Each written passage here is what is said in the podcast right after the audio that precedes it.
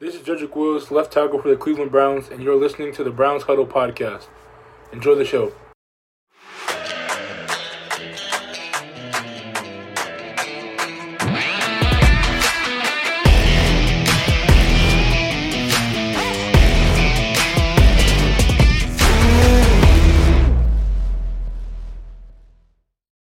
And welcome to the Browns Huddle podcast. I'm your host, Jason Hand. You can find me on Twitter at Browns Huddle. You can also find this podcast on Twitter at Browns Huddle Pod.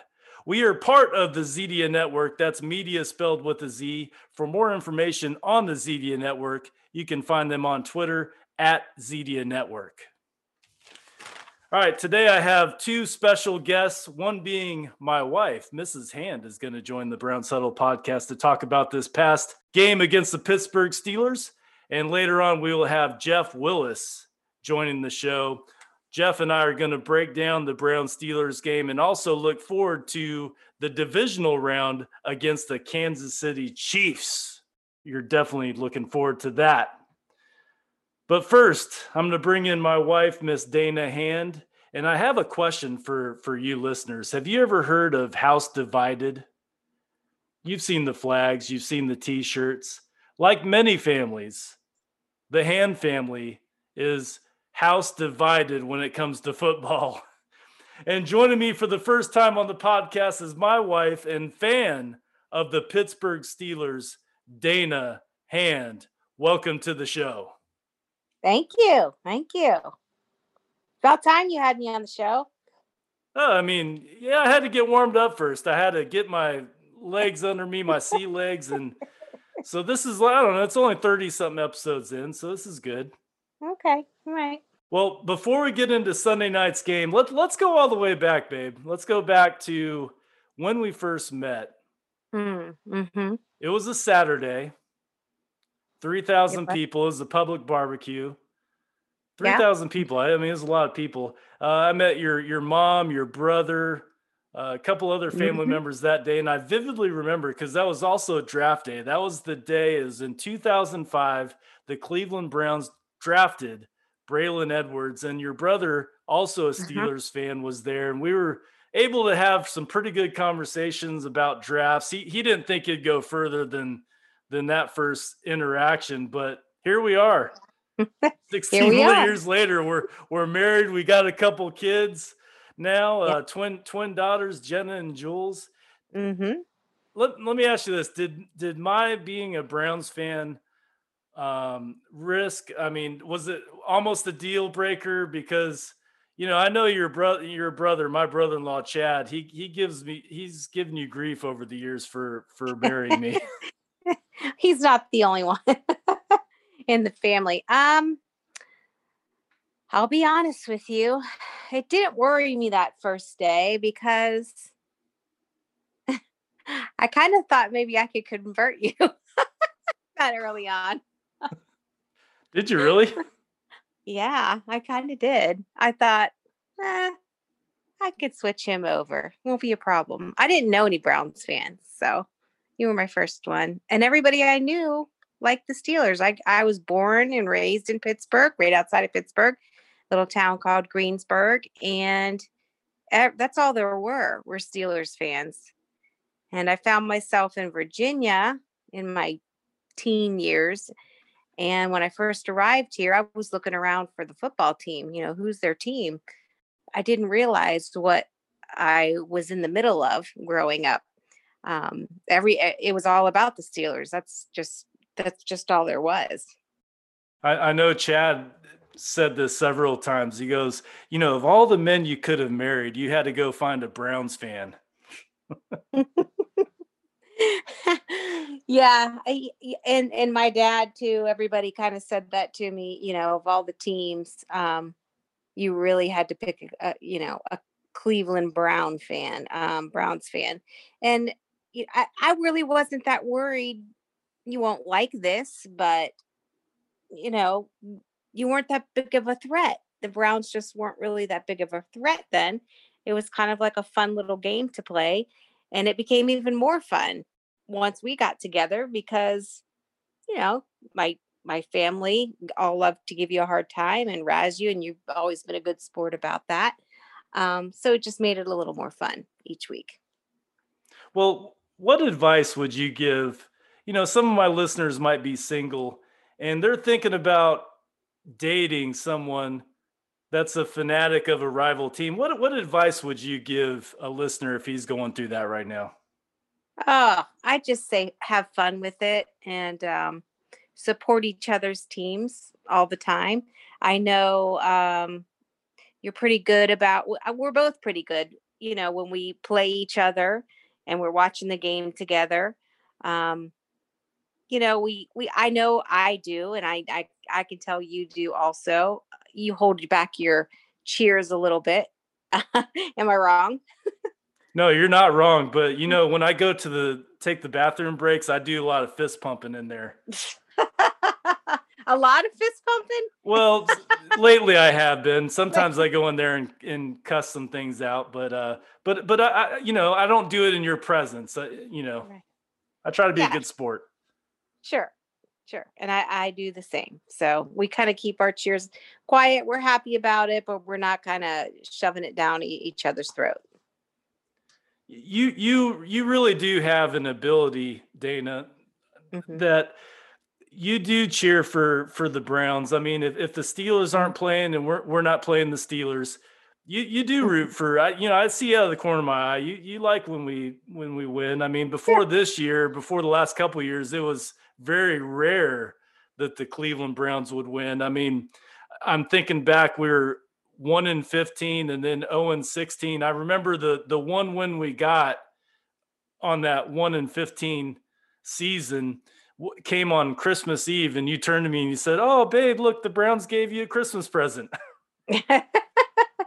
yeah. Uh, yeah, um you know, as much as I love the Steelers and I will never switch over to be a Browns fan, just like you'll never switch over to be a Steelers fan.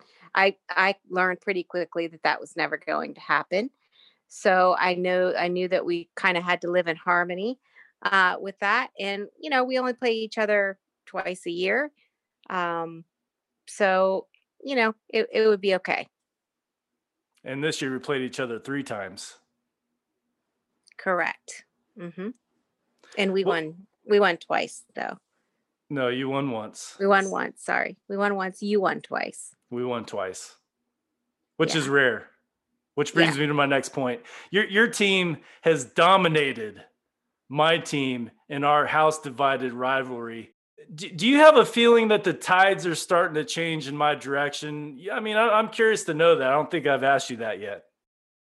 I yeah. I, um, don't know just about your direction. The team, you know, this is the first year in all the years that we've been together, 16 seasons now, that your team's been really good. um, it's you know, it's uh, that excites me too. I'm a I'm a football fan anyway. Um, I I'll watch some other teams, but um, I'll cheer on your Browns. And you have been good this year, and it's been kind of nice to see. And I kind of felt sorry for you all these years. And as much as my family picked on you and teased on you over the years, you know, eh, they're happy for you. On Sunday Sunday night, when you were winning your game, I got more texts about not about the Steelers losing, but about the Browns winning. So my friends were all, you know, saying just how happy you must be. So it was kind of cool. It was cool, and I did get a lot of texts from from your family and friends. I did not, however, I have not received the call from Chad. He, he you know, he's usually very punctual on giving me a call the morning after the Brown Steelers mm-hmm. game, or or maybe even after work on uh, you know the following day. But sure. here it is Wednesday night, and not, he has not called me yet.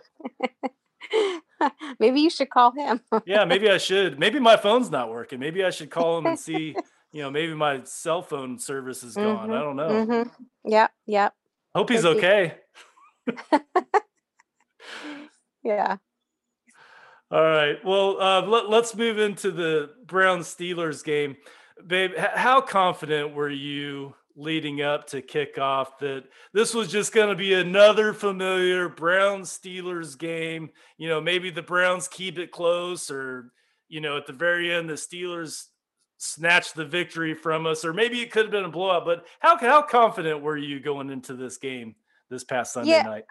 Yeah, I was pretty confident. I was in my head thinking, I just hope it's a good game. I hope we don't kill them too bad. I I did feel bad for you when you know your players were out with COVID, your coach was out with COVID, and I thought, oh, that kind of sucks. We kind of wanted it to be a fun game. Of course, I still thought we would win.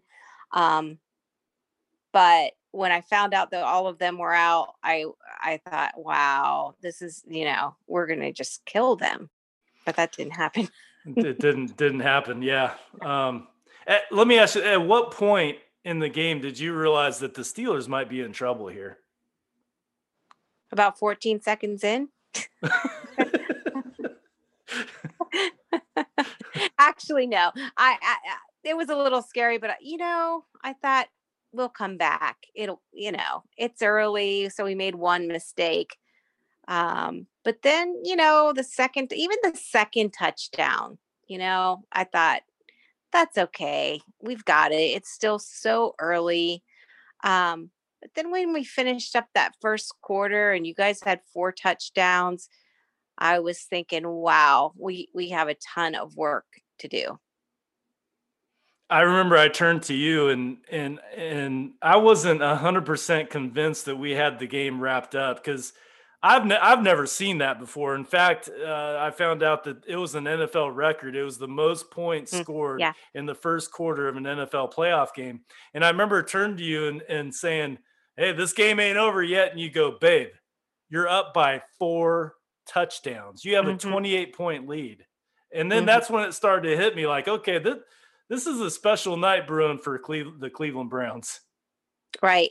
Well, and I also said, you know, you couldn't have dreamed this up any better. It was, you know, it's like the the perfect storm for you in a good way. I, I could no, I, I couldn't have dreamed that up. There's no way. In fact, when they got the first seven points, that's when I thought, okay, that seven points right there is what is going to make this game close. You know, I, I, I knew that, that that seven points was going to be special, but I just thought, okay, you know, Steelers are favored by six points. That's good. That's what's going to make this game come down to the very end, Mm. maybe a last second field goal or Mhm. something like that. Never in my wildest dreams did I did I thought you know I was going to see what actually happened. Right. E- Either did I. I mean, no one no one predicted that. No one would have ever thought that that would happen. I'm still kind of shocked over it. it's been a few days. I, I'm still shocked too. Um, Yeah. Is Big Ben coming back next year? I think so. Yeah.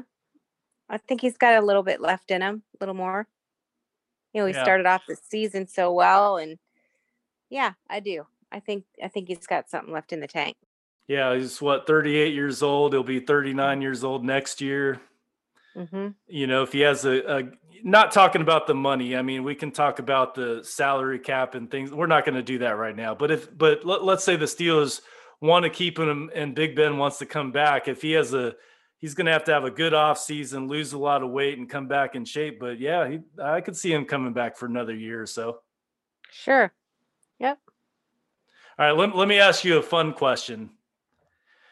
Okay. If you were to pick two current Browns players Mm. and put them in a Steelers uniform, who who would they be? Ooh, so you followed up right after you asked him that question about Ben. Um, because I would have to say, well, Baker. I mean, he's so likable.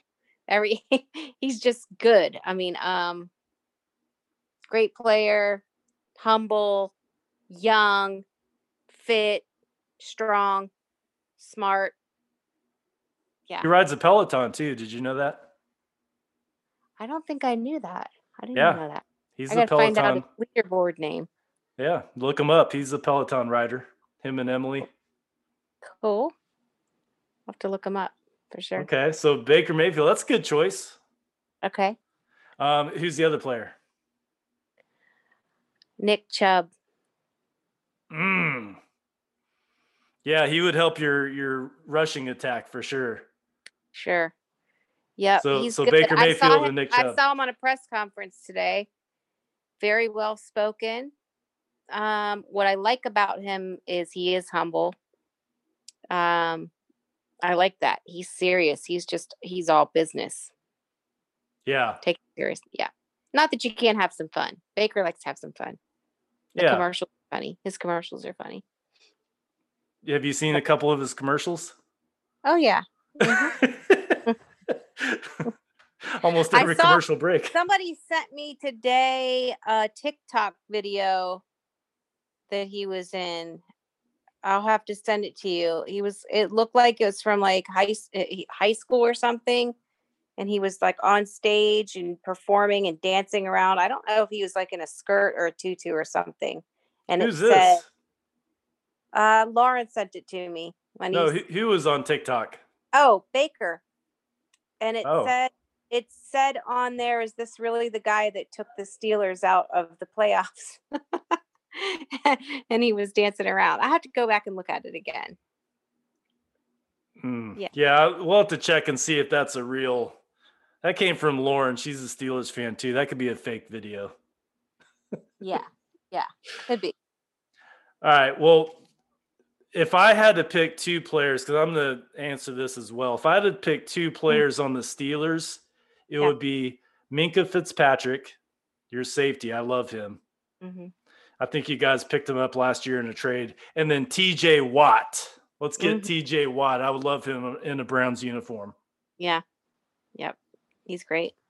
Chiefs and Browns. Uh, just a couple more things, and I'll let you go. We got to get to the next interview. Chief and Browns. I'm looking for a little intel. All right, Dana, babe. We we have we have a couple friends. They're they're diehard Chiefs fans. So much Yeah. so that they painted the Chiefs emblem in their yard. It looks great, by the way. I posted on Twitter, but but they awesome. painted that in their front yard. I think you Yeah. would kill me if I did that in our front yard, but I uh, wouldn't. No, you can do it. I can do it. Yeah, that's fine. Yeah. Okay. But, anyways, I'm looking for some intel. Ha- have you talked to them and are they worried at all about Sunday's game? Okay. Um, she said that it makes her a little nervous to play the Browns because, well, what everyone just witnessed with the Steelers. And she said that since they don't play you guys very often, they just really don't know what to expect from you. So, yeah, I would say for her to say that, they're a little nervous. Nice. I like I- that. yeah. I like them to be a little nervous. The last time we played the Chiefs was in 2018, Baker Mayfield's rookie year. Yeah. The the Chiefs had Kareem Hunt. You know, that's our second running back behind Nick Chubb. Kareem Hunt scored three touchdowns in that game against the Browns. hmm And guess what? He's on our team now. Yeah. Yeah. That's So, cool. Looking for a big re- uh, a, a big game from Kareem Hunt. So, all right, well, that's it on that. No more intel for me. No more juicy stuff. No, that's all. That's all I've heard from them so far. We'll see during the game.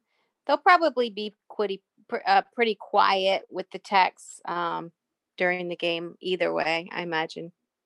I don't know if the, if the Chiefs are winning, they'll be blowing our phone up. But if the Browns are winning, we won't hear a peep out of them. That's that's been the history. Yeah, true. That's true. they're they're good people. You know, um, we we've known them for years, and they are good people. But they're Chiefs fans, so this coming Sunday, they're enemies. yeah. Well, she she asked me, you know, who you going to be rooting for? You know, your husband's team or your best friend's team? You know, put me on the spot right there. So I'm rooting for the Browns. Okay, I was going to ask you, what'd you say? I said the Browns, of Yeah, course. I mean, I Absolutely. you hear that? I got to live with you. Yeah.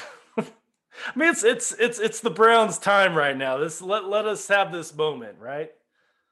Yeah. Oh, sure. Absolutely. It doesn't. Okay. It often. So All right, so just a just a couple more questions. Um, we have started, and me and you have talked about this, but the listeners might not know. We have started a beer koozie giveaway for every Mm. guest on the Browns Huddle podcast, and you've been very busy the past couple days making these Browns Huddle podcast koozies from your Cricut Right. machine that, that Mhm. Santa Claus brought you.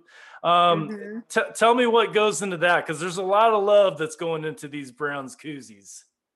I love that thing, but I'm so new at it that you know. How many takes did it take me? Uh, it took me about um, five tries to make one. So good thing I got a huge pack of bright orange koozies, so I could waste a few in the beginning. But I got to figure it out now. So you know, I had to come up with the the logo and the design and figure out how to use the Cricut. So it's you know it's a learning curve there, but um, we worked it out. I think they look pretty great, and it's been fun. It's been fun to make those. I haven't made any Steelers items yet, just so you know.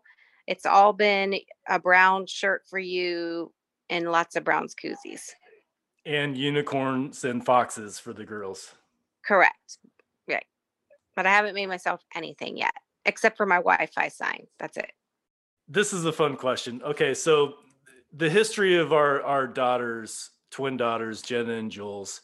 Before Yeah. we knew that they were going to be girls, me and you made a deal. If we had twin boys, they would be raised Browns fans. Yep. If we had twin girls, we would raise raise them Steelers fans. I regret that bet that we made to this day. But let me ask you this of the two daughters between Jenna and Jules, who is more likely to flip in their later years and become a Browns fan? If it were to happen, I'm not saying it's going to happen, but who, who would be more likely to flip? Jules. Really? Yeah, she's very loyal to you. So I, you know, I think that she would, and her favorite color is orange because she loves foxes and they're orange. So that's going to help your case a little bit. Jenna, though, is a huge empath. So she, um, she just has a kind heart. She wants every, if we could just tie, but she was super happy the other night that the Browns win. That's the first thing the girls asked when they woke up the next morning was who won, the Steelers or the Browns, because it was a late game. They had, you know, they had to go to bed. They had school next morning. So they they got up and asked, and they were both very happy that the Browns won. They were very happy for you. Yeah, Je- Jenna especially. She said, "Dad, I'm glad you won because that's your favorite team and for your podcast." Yeah, she said that again yesterday too. So she she just has a, a kind heart, but I don't see her really turning on the Steelers. I they definitely are still Steelers fans now. And as long as you don't ask them to switch over down the road. But we'll see. I think I think that a lot of people are going I said this to you the other day.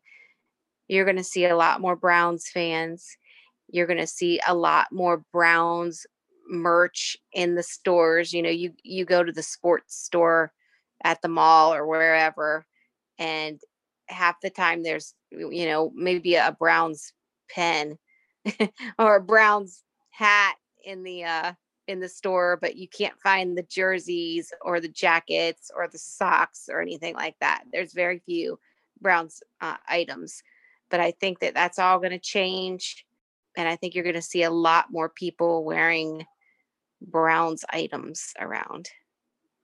Because now, when you see a Browns fan, it's you're almost shocked. Like, is there another Browns fan out there? And you you you stare at them, and they usually say, you know, why are you looking at me?" Kind of, or give you a look, and then we say, "Oh, you're a Browns fan." It's because we don't see them very often. No, not in not in Virginia. We don't, do we? Nope. Before I close, I want to ask you: Can you give me a score prediction? What do you think? Uh, Chiefs versus Browns this coming Sunday, three oh five in Kansas City. What What do you think the final score is going to be? Oh, you want the what's the over under? Um, fifty seven. Ooh. Chiefs are favored by ten. Right. Gosh, uh, just anything can happen. I really want the Browns to win. Um, but I don't know that that's going to happen. I don't know if lightning is going to strike twice. like it did last week. I hope it does for you.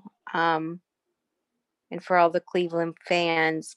Do I have to answer this question? I don't think so. I don't um it's probably going to be like maybe 30 I don't know, 35 20 around there.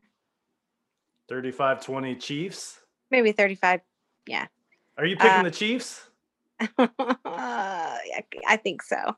Okay. I hope I hope You'll, you'll be you'll be rooting for me, but you're you're a realist. You always have been. So Right. And I hope I'm wrong. I mean, I was wrong about the Steelers game, so I do hope I'm wrong. maybe we can make an off-air bet because my my score prediction is 38 37 Browns. Cody Parkey, last second field goal. That's what I'm predicting to win it. Okay. Okay. Well, we'll have to see. We can come up with a fun bet, me and you. okay. All right. Well, I wrote that down. It's it's it's in there. Well, babe, I want to publicly thank you for supporting me in this new venture of podcasting. I know it takes up a lot more time than you probably care for, uh, but I do appreciate the support that that you give me for sure. Sure. I mean, uh, uh, going back to the beginning again, one last thing here. Um, I, I, you know, the day I met you, you know, we just talked about. I knew you were a Browns fan, but I didn't realize you were as big of a Browns fan as you were. And like I said, I quickly realized that I wasn't going to turn you around um, or convert you over to be a Steelers fan. I just knew so many Steelers fans and thought that everybody would want to be a Steelers fan. um, but I quickly learned that wasn't going to happen. But yeah, I wouldn't. Um, had you not been a football fan, no matter what team, you have to have at least. I would have probably never dated you. Yeah, I wouldn't. I I wouldn't date somebody who didn't watch football. Yeah, I mean we're a football family. That's what we are. hmm But we do. And our Sundays are good. Um, you know, a lot of times we order pizza or barbecue. You know, um, have some nice cold beverages. It's fun. It's a lot of fun during football season. And this year, the Browns football season was extended by a couple weeks, and hopefully, it'll be extended by a couple more weeks. But we got to get past the Chiefs first. Right. Well, thank you so much for coming on, and we'll do it again soon. And I'll see you downstairs in a couple of minutes. Okay. I, I like to end all my podcasts with a one, two, three, go Browns. You could say go Steelers, but I'll say go Browns. One, two, three, go, Browns.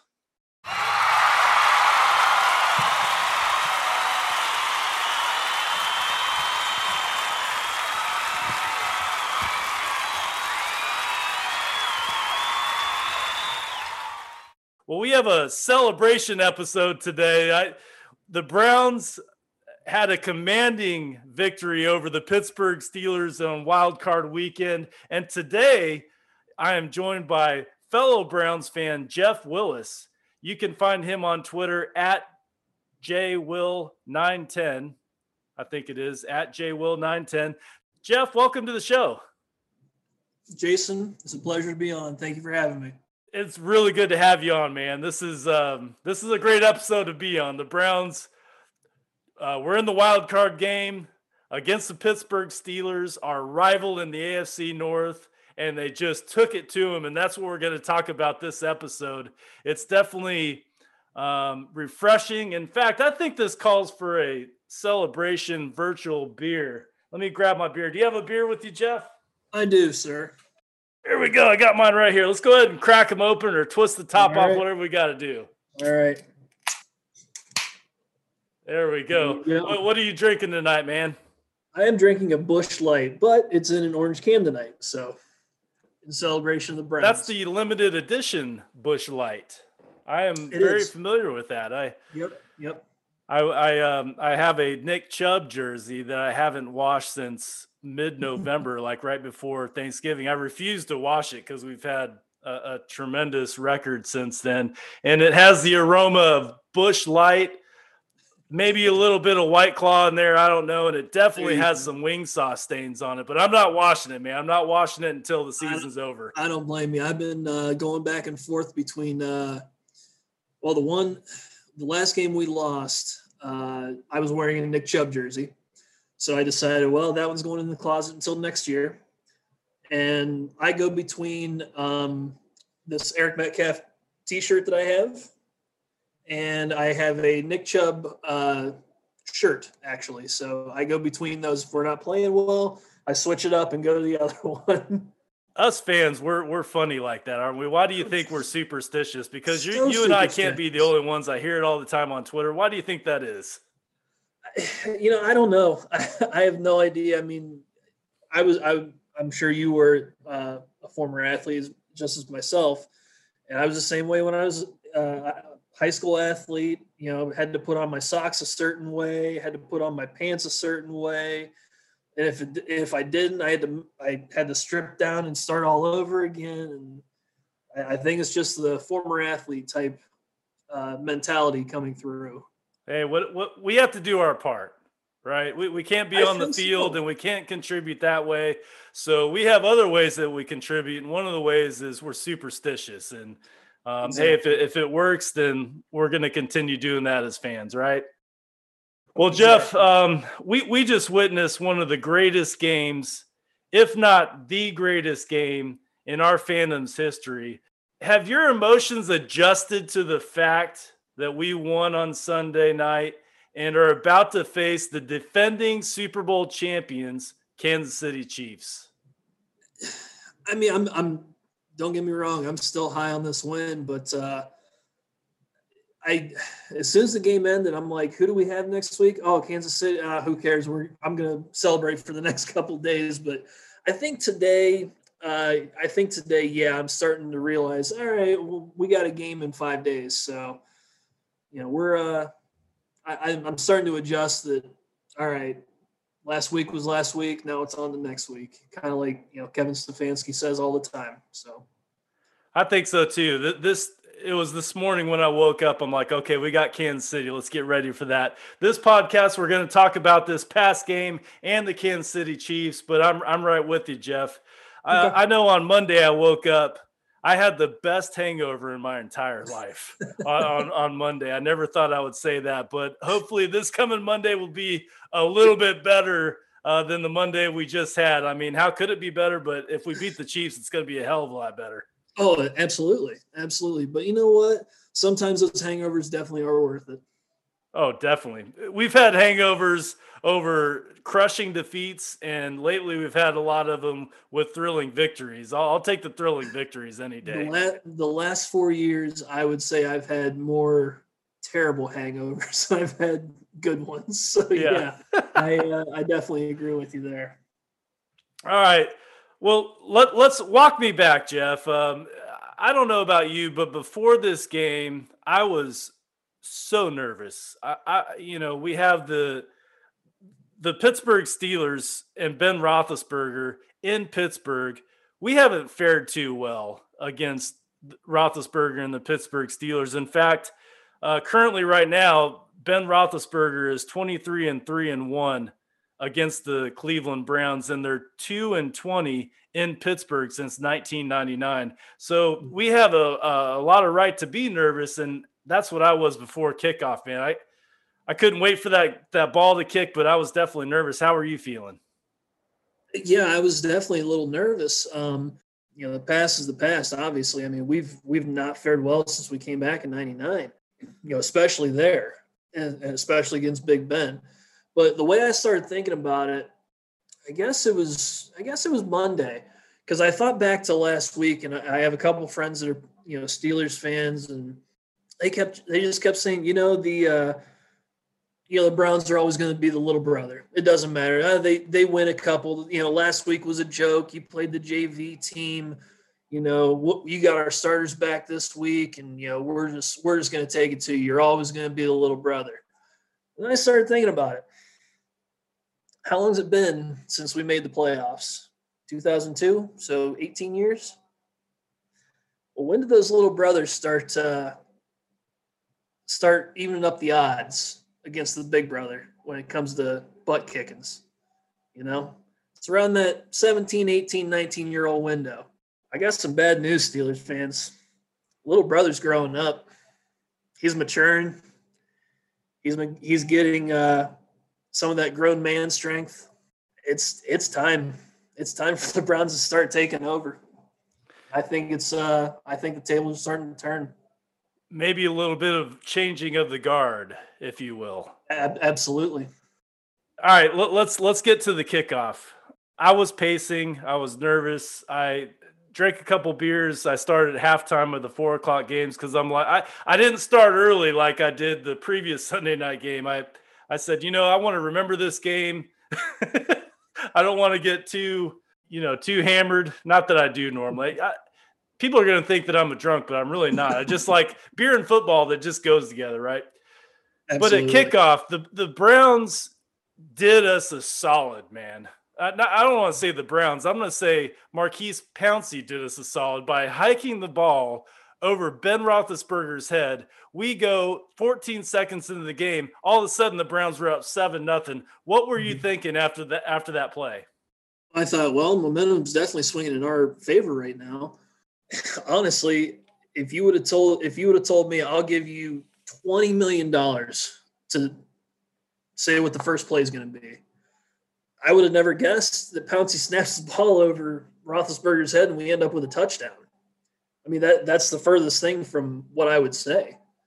So I mean it, it was it was that doesn't happen. That never happens with Pouncey. Pouncey's been an All Pro and you know Pro Bowl guard or uh, center for years, and uh, you never see that with him.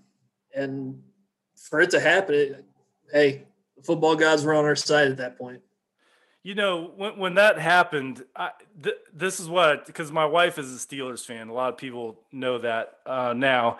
But I turned to my wife. I said, "Okay, that seven points is good. Is what's going to make this a close game." Because Mhm. you know, at that point, we didn't know what the end result was going to be.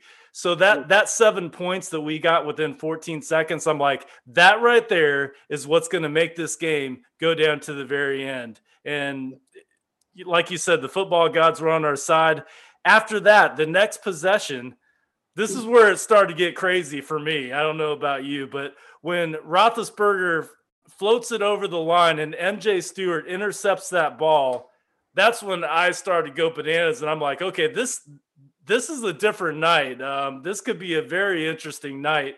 And then all of a sudden, Landry scores the TD, and we're up 14 nothing. Really, before you can catch your breath on the interception. I mean, in the first quarter, we scored 28 points the most points ever scored in uh, NFL playoff game in NFL history.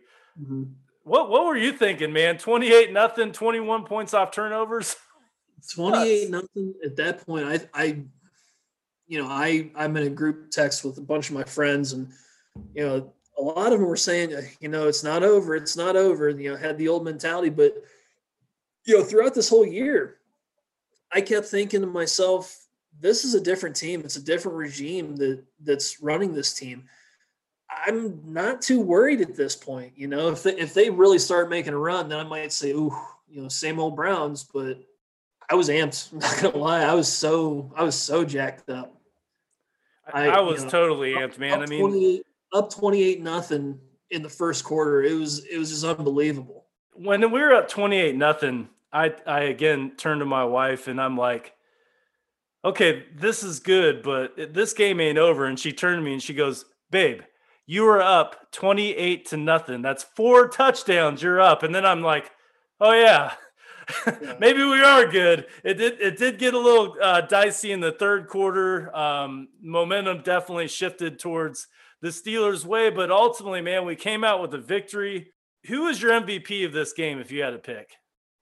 I really think that it's between Jarvis Landry and uh, and Kareem Hunt. I mean, you know, excuse my language, but Kareem Hunt ran pissed off, and I loved every second of it. You know, I always thought of him as kind of a scat back, just you know, catching balls out of the backfield and you know, outrunning people when he was in Kansas City. Because I, I didn't get to see him that much, except for against us, and you know, he he put up what four or five touchdowns against us a couple years ago. Uh, three three touchdowns. yeah, Yeah. yeah, yeah. So, you know, I, I just kept thinking when we signed him last year, I said, well, you know, he'll be good. He's he's a good scat back, and then you know, I finally got to see him, you know, completely healthy this year. And man, he runs so hard.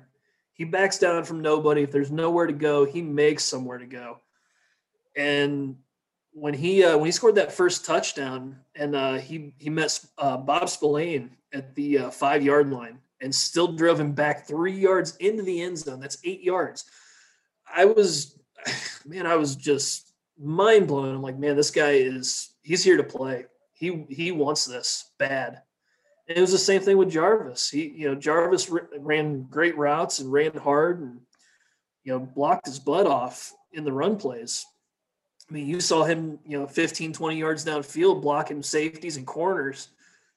And I, think it's between those two that really, you know, get my game ball for for this uh, for this game. Those are good picks, man. Those are good picks. I mean, Cream Kareem Hunt had eight carries for 48 yards, six yards per carry, two touchdowns. The guy was a beast. And like you said, that one touchdown, man, where he backed the, I think he was a linebacker, right, into the end yeah, zone. Yeah, he yeah, made awesome. the a- angry runs on Good Morning Football the next day. Yeah, yeah. And even the even the second touchdown he had where he made that cut that I mean, just you didn't see a hole, and then all of a sudden he comes out on the other side of three other guys and he's in the end zone. It's like how how is he getting through these holes for one? And number two, how's I mean, how is he just bulldozing over these linebackers? And it wasn't just one; it was you know two or three at that point. So, yeah, I'd I'd say Kareem Hunt and, and Jarvis Landry get my game balls. Let's talk about Baker Mayfield. This guy has really turned the corner somewhere around the Cincinnati Bengals game. I heard a stat, and we talked about it last night on the Browns table. If you if you get a chance on Tuesday night at 7 p.m. for all the listeners of the Browns Huddle podcast, go to the Browns table. It's a awesome show. It's for the fans. You can you can chime in, get on the show. Check out the Browns table. Quick plug for them. But Baker Mayfield, I heard an interesting stat since the pick that he threw against Cincinnati, I believe it was in November, he, he mm-hmm. has a 19 to 1 ratio, 19 touchdowns to one interception ratio. The guy is on fire, man. And even in this game, he was 21 of 34, 263 yards, three touchdowns, zero INTs. And we'll talk about the offensive line in a second, but he had zero sacks. Yeah, absolutely. I, uh, I actually heard that stat yesterday as well. That uh, he he was you know 19 touchdowns to one interception. That's that's very good. I mean that's you know top quarter of the of the league for any you know for quarterbacks, and I'm I'm just talking in general as a full year, but you know if you put that span together of 19 and one, you're talking you know, top four, top five in the NFL I mean, I can't say, I can't really think of anyone offhand that's you know played that efficiently. I mean, maybe Aaron Rodgers. That that's about all I can think of at this point. I mean, when you think about the transformation of Baker Mayfield, we all know that in 2018 he had a tremendous year, uh, mm-hmm. his rookie rookie year. Um, t- last year in 2019, not so good. This year, beginning of the year, he was okay. He was still making some mistakes. You can tell he, he just wasn't comfortable yet in the Stefanski offense. But the second half of this year, it's unbelievable the transformation that he's made. And even uh, Baker haters, uh, Browns fans that aren't really crazy or weren't really crazy about Baker have changed their opinions about him. I mean, you, you think about it in the beginning of this year, we are talking about are the Browns going to pick up his fifth year option? And there's a lot of people saying, no, they shouldn't. They should look elsewhere. But now I don't hear anybody saying that. I mean, you yeah. you'd look foolish if you said, you know, Brown shouldn't pick up his fifth year option, right? Right, absolutely. And and I was I was kind of in that boat at the beginning of the year with do you pick up his fifth year? Eh, maybe. Let's see how he does this year. I don't even know if you'd be able to, you know, really say yes or no, you know, especially with this scheme now and again, I, I said it before. It's well, I think we were off air before we were recording, but um, this is a, a timing based offense, and with no off season, I was thinking, eh, you know, maybe maybe eight and eight is the best we could do. And I don't know if that gets Baker uh, an extension, but you know, I think everyone just kind of got on board and and gelled at the right time. And I think that's elevated Baker to, you know, that next level where he needs to be. And also get that, you know, fifth year uh that fifth year extension. So um I, I think that I, I really do think that they extend him. So that's that's a good thing.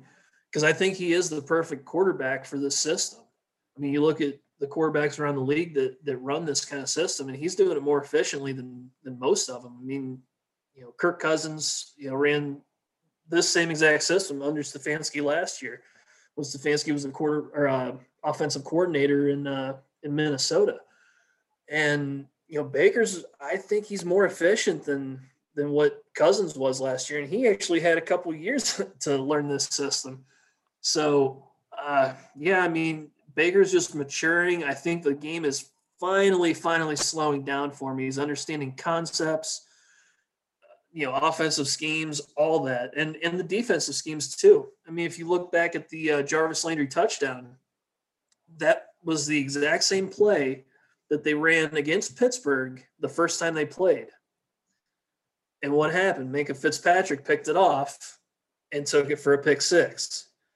He looked off Austin Hooper he looked at Austin Hooper, saw Minkah Fitzpatrick coming down as, as the uh, as the robber, looked him off, hit Jarvis across the field, and Jarvis was gone. To me, that's huge growth. That is huge growth in a quarterback. Um, just fixing one mistake like that, you know, one mistake, two mis- mistakes a game, fix those, and I mean, you're you're on the right path to being, you know, a, a top five, six, seven quarterback in the league. You know. So, it, se- it yeah. seems like to me, nobody would ever question ba- Baker Mayfield is talented. In fact, this whole roster is talented. We heard last year across all media outlets, oh, the Browns are good on paper. They're good on paper. Everybody was saying that. I think what the Browns were missing was leadership. And that's what they have in Kevin Stefanski. So when last year I think was a very frustrating year for our team. We had talent. Everybody knew that they were talented. We didn't have very good coaching. We didn't have very good leadership. And it, I don't really fault Freddie Kitchens. I think he was in over his head and he took the job. I would have taken the job if they would have offered it to me, but I don't think he was ready to be a head coach in the NFL. Right. So Kevin Stefanski walks in, and I think that he inherited a team that knew they were talented they wanted leadership, and not only did they want it, they thirsted for it. So I think they really latched on to what Kevin Stefanski was telling them, and they were thirsting, thriving for the leadership that that has been given to them by him and Andrew Berry and all the coaching staff that that Kevin Stefanski brought in. So that's what I think that we're seeing now. Everybody's rowing in the same exact direction. Everybody they're all talking the same. They they're taking on the personality of Kevin Stefanski. What what are your thoughts on Kevin and what he's doing, and especially this past week? I mean, we didn't have him on the sideline, man. How, did Kevin Stefanski pull that off? Well, I mean, I, that goes back to leadership and organization. Um, you know, preparing a game plan, uh, I mean, I I know that uh, Stefanski was able to, you know, talk with the team, you know, Zoom meetings and stuff like that throughout the week, which really is all they were able to do anyway because the the facility was closed until what Friday, and they got one practice for an hour and a half. One practice, yeah, yeah, and and like I said, it goes back to just being prepared and having a game plan, and instilling that game plan and hey we're not we're not going to make any excuses and you are going to be on board with this. And that's that was pretty much all there is to it. It's it's it's been it's been a great surprise to me how prepared he's actually been this year in every single game i'd say maybe besides the first game of the year which we'll throw that out the door because i mean first you know first live action you see with a brand new offense and again, this goes back to the timing based offense. It, you, you know, you just didn't have any kind of chemistry with uh, with the players. You know, Baker didn't have chemistry with with his receivers at that point because he hadn't really seen them. You know, they had what two weeks of practice to you know to install everything. That just hammers home that progress, progress, progress throughout the season. Hey, we'll install this this week, and then we'll install this next week, and then we'll play off of this for the next week, and everything like that. And it's he's he's exploiting uh, you know, as, a, as an offensive play caller, he's exploiting the defense's weaknesses right now, which is what, you know, obviously is what you want to do. You don't, you don't just want to run out there and say, all right, well, we're going to play our brand of offense. And that's just the way it is. They are, you know, running traps, they're running screens, they're running, you know, some, some draws here and there, you know, they're, they're playing to their strengths, but they're also playing to the defense's weaknesses.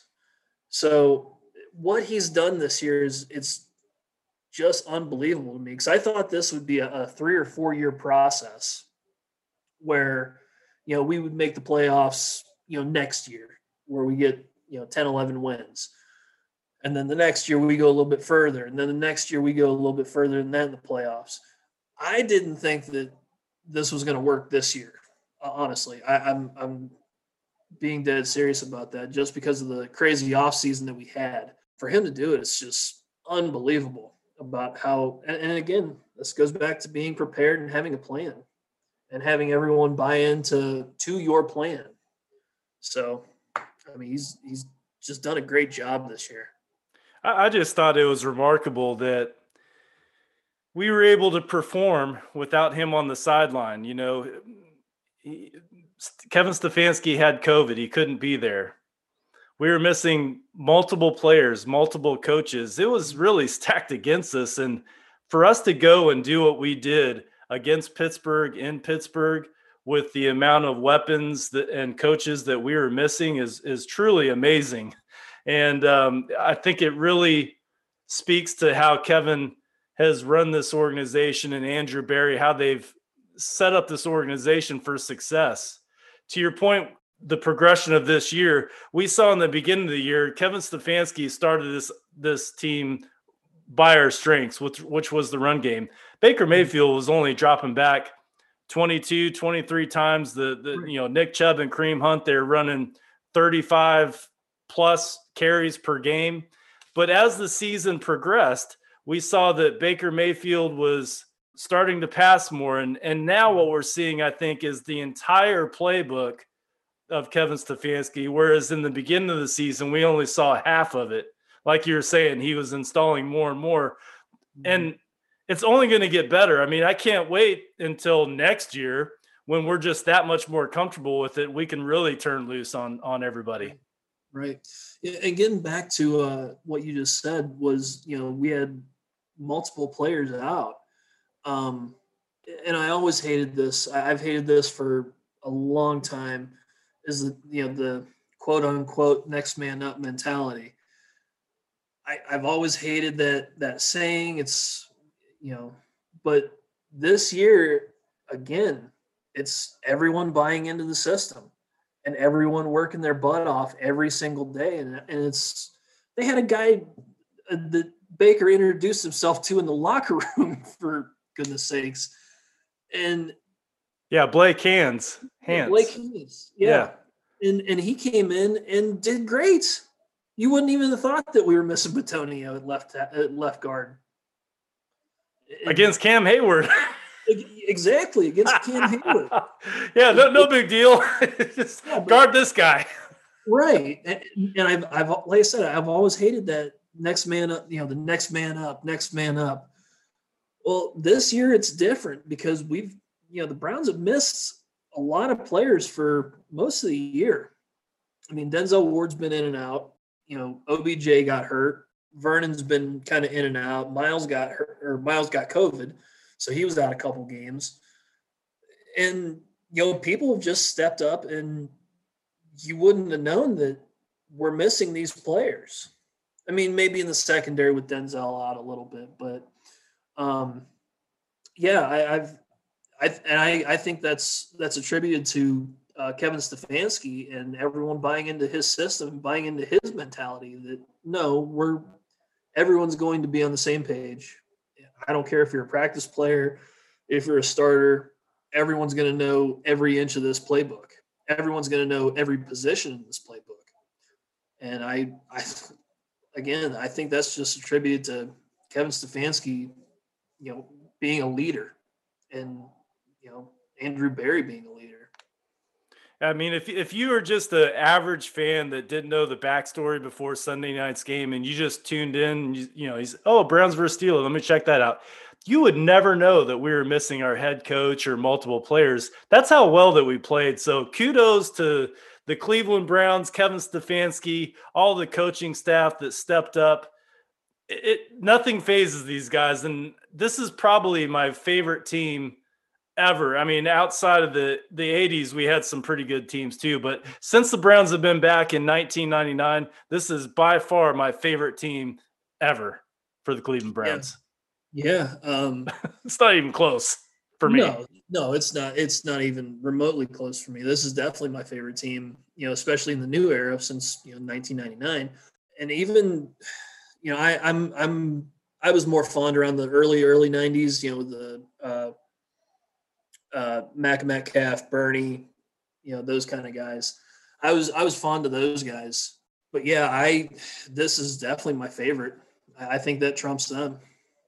The, All right, let, us talk about this this offensive line and what a fantastic job that they did.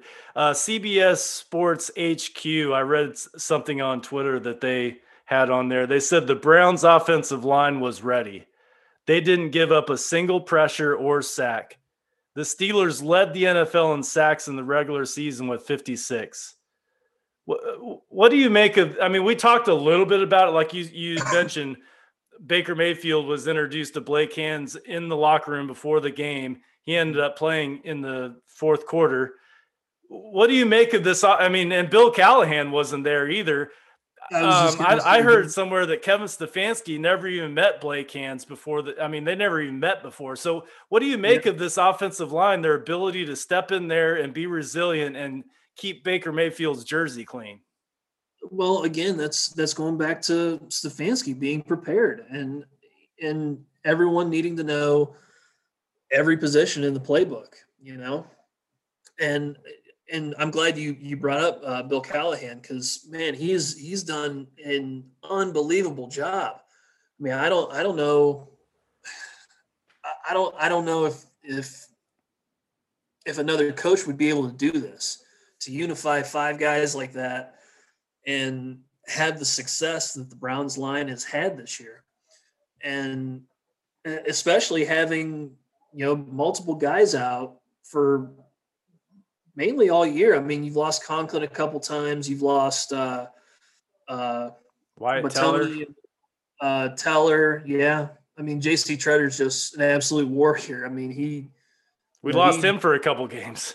Yeah, we lost him for a couple games, and I mean, yeah, for for Bill Callahan to basically just kind of instill his his offensive lineman, you know, scheme and just kind of say, everyone is going to know this.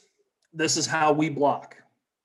And for again, for everyone to buy in on this, it's it's just been great. I, have I've loved watching their line because I was I was a I was a running back in high school, and I I'm always intrigued by offensive line play, just because it's like, oh, okay, well, there's a hole right there. Oh, I see what they're doing. They're kicking this guy out, and they're pushing this guy, and you know, so it you know I've I've paid attention pretty close to their line this year. And Jedrick Wills, I mean, moving from right tackle to uh, left tackle, you know, as a rookie, um, he's done a great job. I mean, the, to flip that completely, I mean, you're you're completely flipping your your uh, your feet and how you do things and how you go about your blocking scheme from right to left tackle. And for a rookie to do this, I've I don't think I didn't think that he would be able to do it this fast. I thought it would take him, a, you know, a year, year and a half to figure this out. But man, he's played well this year as a left tackle. He really has. I mean, what the Browns did on the offensive line this offseason is is definitely one of the keys to our success for this mm-hmm. year and the years to come. Bill Callahan, what a fantastic hire.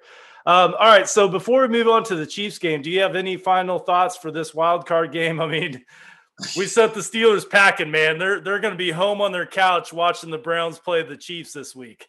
Yeah, I I mean, well, maybe they hey, won't watch it. Maybe they won't want to watch it. I don't know. The Browns is the Browns. Yeah. Browns is the Browns.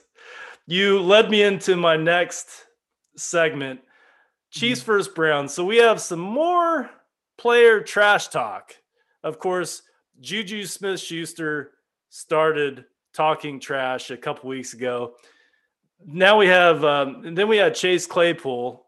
You know, he says that the Chiefs are going to clap the Browns. I never even heard of that word clap, but I guess that means they're going to kick the crap out of us. And now Sammy Watkins. I don't know if you saw that on Twitter. He had an interaction with a fan where a fan I, I, said, "Looks like we got some comp next week," and Watkins replied, I wouldn't go that far. LOL. Yeah, yeah, I, I did see that. I saw that uh, almost in real time actually, because I was I was kind of scrolling through Twitter watching the Browns game uh, that night, and uh, uh, yeah, I, I saw that Sammy Watkins had posted something about about the Browns, you know, just explode, you know, the point explosion we had, and uh, and then I I kind of looked at the comments, you know, thinking that okay, well, there's going to be a lot of people say, "Oh no, no, no, th- these guys are this is a fluke game or whatever." Well, the first comment I saw was that Kansas City fan saying, uh, "Hey, it looks like we might have some competition next week," and then I saw Sammy's reply to it. I'm like, "Okay, we got more bulletin board material now." It definitely is motivating our players. I mean, we saw a couple of our, uh, I think Jarvis definitely. Baker Mayfield were commenting on the on on what Juju said uh, before yep. the game. So yeah, hey, let them keep talking. The Browns, whatever we got. I mean, this team is highly motivated, anyways. Sure. Even if they weren't talking, I mean, we're going to go in this game very motivated, very ready to go out there and kick some butt. But anything extra is definitely a plus. Oh, absolutely. I mean, hey, whatever whatever puts that chip on your shoulder, do it. What do you think the uh, Browns' game plan should be going into this game against Kansas City? Uh, I'd. It's hard to say.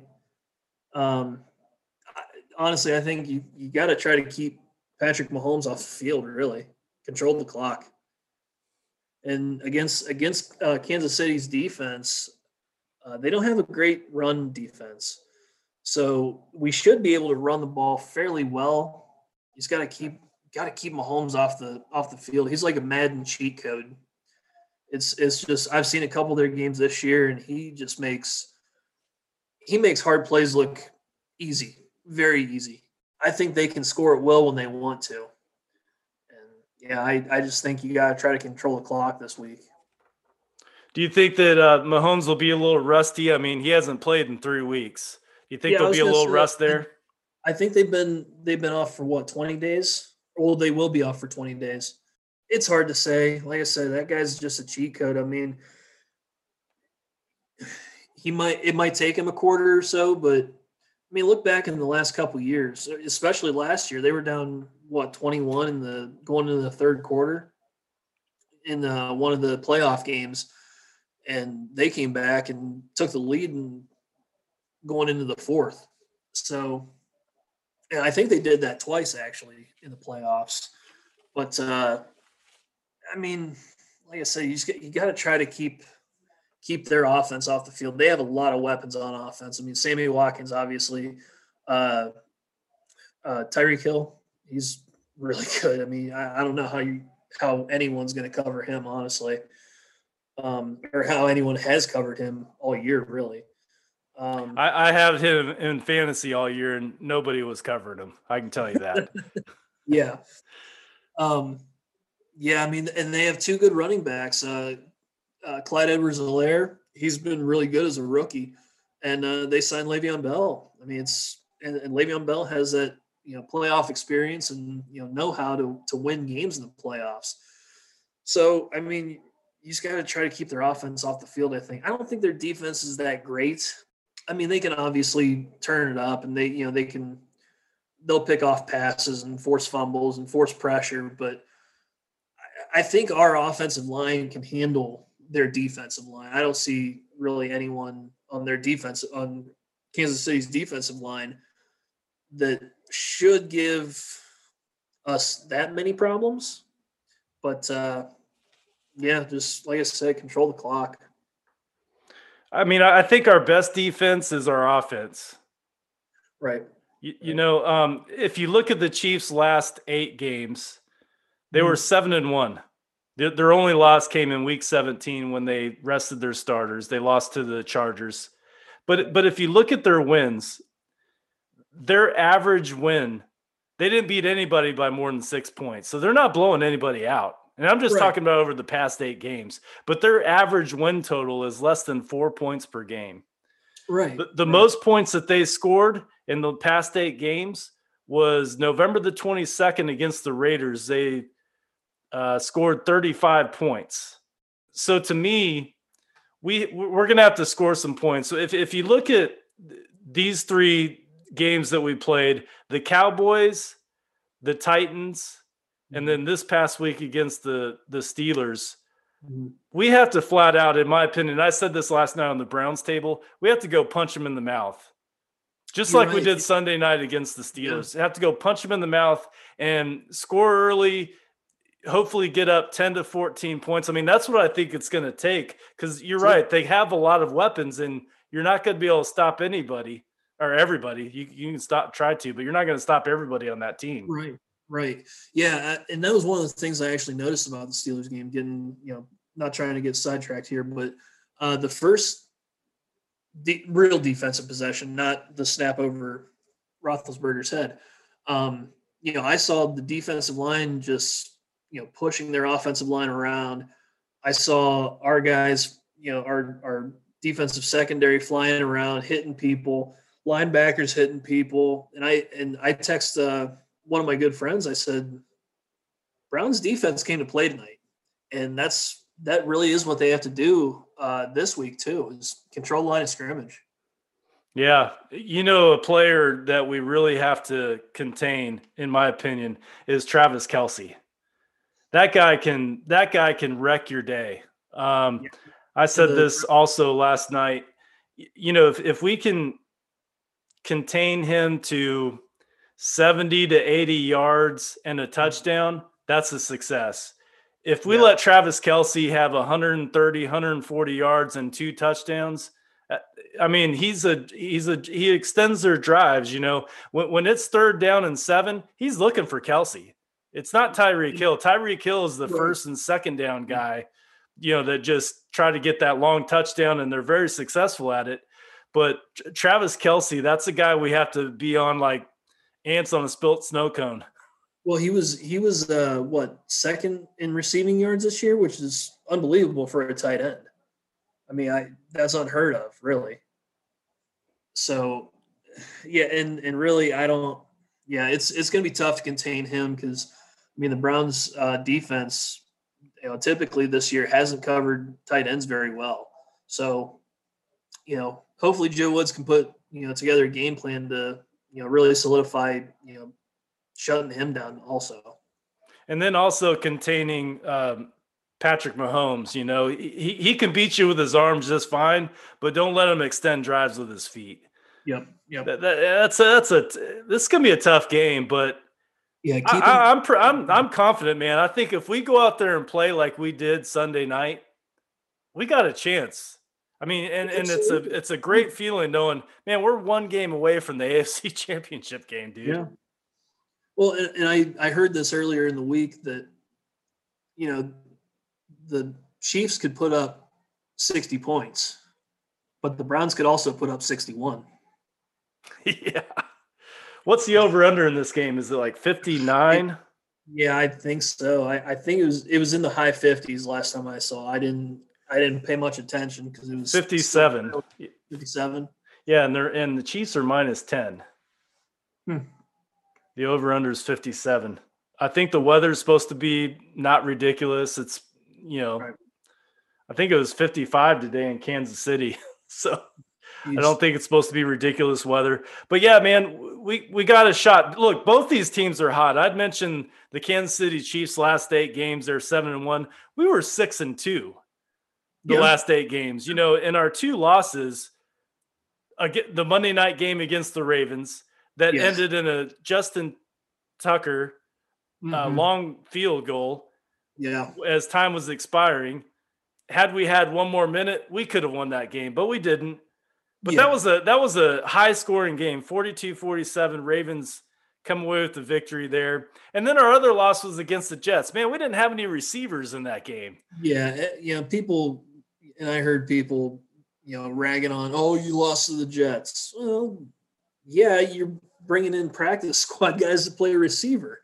They really have no, you know, at this point in time, have no, you know, reason to be on the field other than what happened, really, you know, with all the COVID uh, close contacts and everything.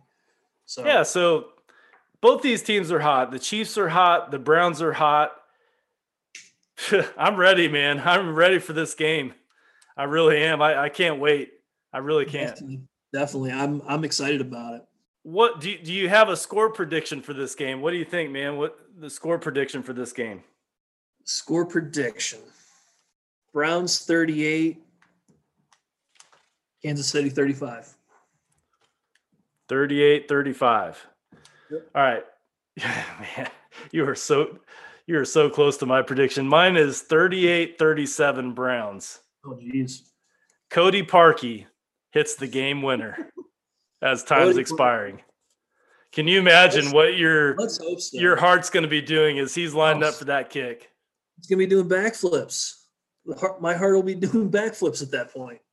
I mean, Cody Parkey, he's had his bumps in the road, but he's turned it around the past couple games. I mean, this past this past Sunday is two for two field goals, 6 mm-hmm. for six extra points. I mean, hopefully it doesn't come down to a Cody Parkey field goal, but if it does, I'm I'm yep. cool with that.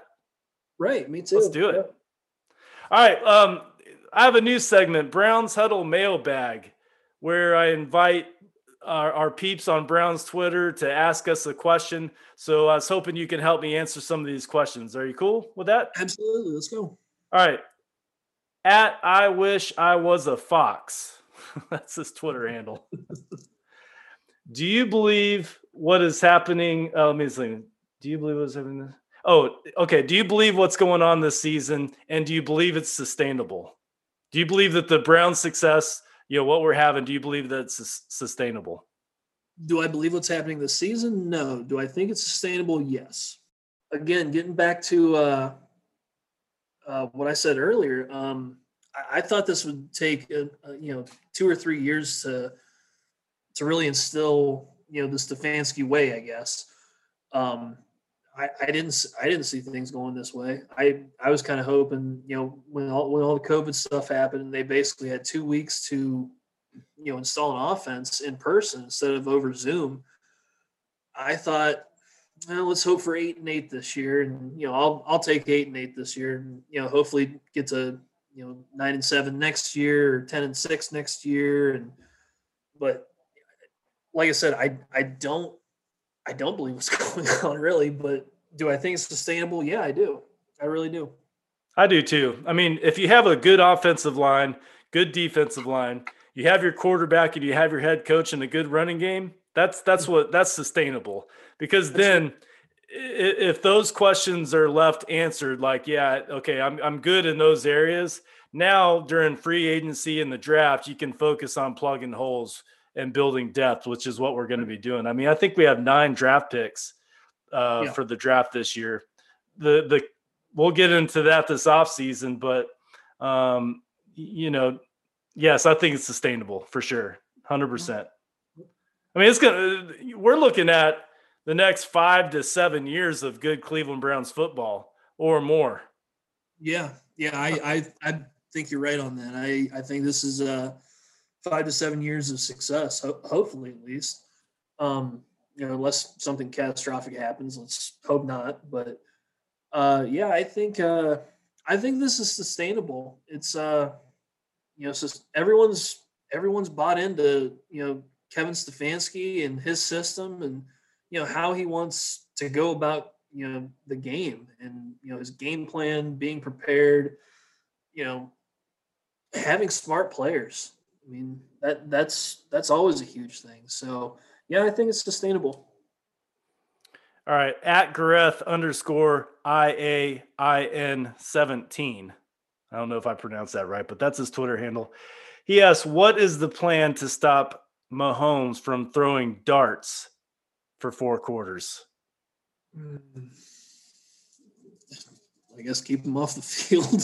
Sorry to ask you such an easy question.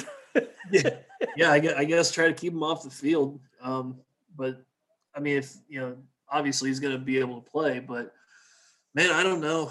Um, that's that's tough. I mean, we do get Denzel back this week, so that's that's a big plus. And um, uh, who's the other corner we get back this week? Uh, Kevin Johnson and Denzel Kevin Ward are back. Yeah.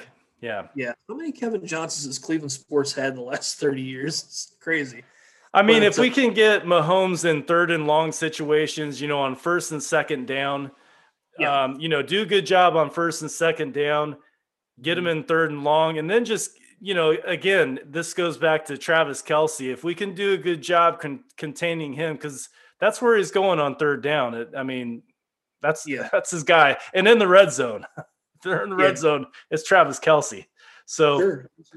you know, we get him in, in third and, and long situations. Um, you know, obviously put pressure on him. I mean, that goes without saying. Myles Garrett could have a big day. Um, he's getting stronger every single week. So yeah, Myles, Myles Garrett, um, you know, he didn't have the the huge stats last week, but he was a he was disruptive. I mean, he was pushing, you know, two and three guy, two and three offensive linemen back, you know, leaving the other side of the offensive or the defensive line to kind of hopefully wreak more havoc. So, I mean, let's let's hope for that that you know that trend continues because it's only a matter of time before you know one of those other guys breaks through or even even Myles breaks through and uh, gets through the line and you know gets to the quarterback. So yeah, and maybe we can make him make a couple mistakes. I mean, he's sometimes I think we put a team on such a high pedestal that we think, oh my gosh, how are we ever going to beat these guys? And, and they're mm-hmm. the defending Super Bowl champions. And Patrick Mahomes is unbelievable quarterback. But when those cleats hit the dirt, whoever wants this is the playoffs.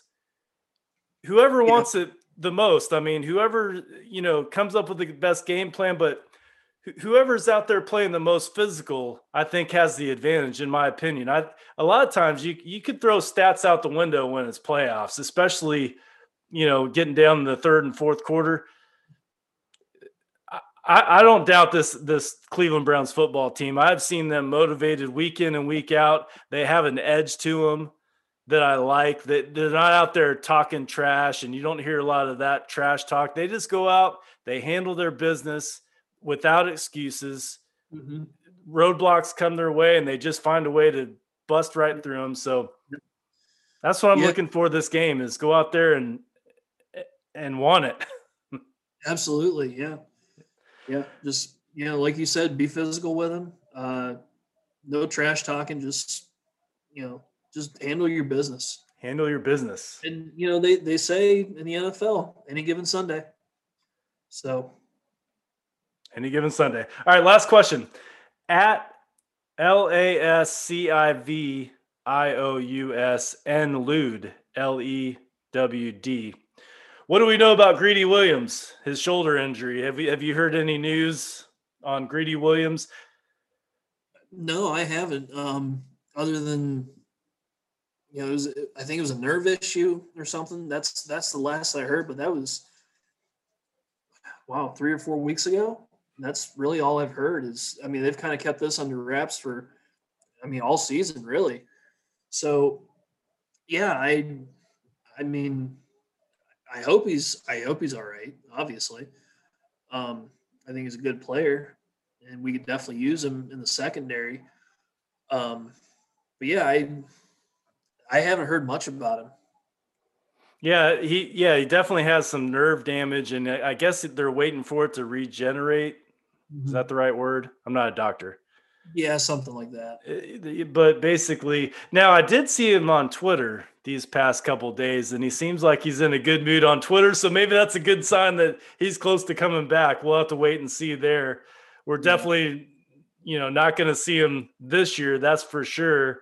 Right. But right. looking forward to him having a, a recovery and back for the 2021 football season. Yeah, get that whole secondary back for for next year. You know, you got Greedy and Denzel and uh, Delpit coming off of uh, what torn Achilles, and uh, now we got Ronnie Harrison. So yeah, I I think the I think the secondary can be pretty decent next year. Um, this year, suspect at best, I, I guess you could say, but um, yeah, I I think they uh, yeah, I think they'll I think they'll have a good secondary next year. So let's hope for the best with uh, with Greedy coming back. All right, final question, and, and we'll let you out of here, Jeff. Last night, a question was posed on the Browns table. If the the Browns beat the Chiefs this coming week and get to the AFC Championship game, who would you rather play, the Bills or the Ravens? Oh boy. Uh, as far as playing for the AFC Championship game. Yeah. Um, as far I don't know. I'd say as far as wanting revenge, I'd say the Ravens, obviously. Uh, as far as I think the better the better game would be Cleveland Buffalo. Um, man, I don't know. I'm gonna go with the Ravens. Bring them on. Boom. That that Bring, was my answer too. Bring, Bring it on. on. I want to play the Ravens in the AFC Championship game and solidify. I mean, that would solidify our position in the AFC North, in my opinion, and get another, to the Super uh, Bowl. Uh, yeah, another passing of the torch. That's right. I mean, can you imagine the next five or six years with with the AFC North and the Ravens and the Browns and the Steelers? I mean, they got a tough road to hoe this offseason with, I mean, sure. with their cap space and what do they do with Ben Roethlisberger? They they got a lot of questions over there. I'm confident that they can figure it out. That's a well-run organization. But you know, and then you got Cincinnati. They're they're going to be on the uprise with yeah, yeah with Joe Burrow. Got Burrow down in Cincinnati coming up. So man, and and that guy can play. I had my I had my doubts about him, but man, he uh he was impressive this year when he was when he was healthy. So I mean, they just got to keep him up right now, but uh, you know, try to get some offensive line help for him. But man, he was he was impressive. I think the off or the uh, AFC North is going to be a fun league to watch. You know, the next five or six years. Yeah, it's going to be fun, man. Um, let's get through this game. AFC yeah. North championships. I, I can taste it. I can smell it. And the only thing in our way is the Kansas City Chiefs. So let's go. Let's go, Browns. Go Browns. Well, that, that's actually the way I like to end my podcast. But before I do that, where can the listeners find you on Twitter, Jeff? Uh, I'm on Twitter at jwill910. So jwill910, like you said earlier. Um, yeah. So follow me. I don't I don't tweet a whole lot usually during Browns games. So uh, yeah. That's, well, that's I enjoyed I enjoyed this time we had together. I enjoyed our virtual beer that we shared. Our celebration beer as we get ready for the Kansas City Chiefs. This was a lot of fun, man. I appreciate you coming on the Brown Huddle podcast. I like to end all my podcasts with the Go Browns. So one, two, three, Go Browns.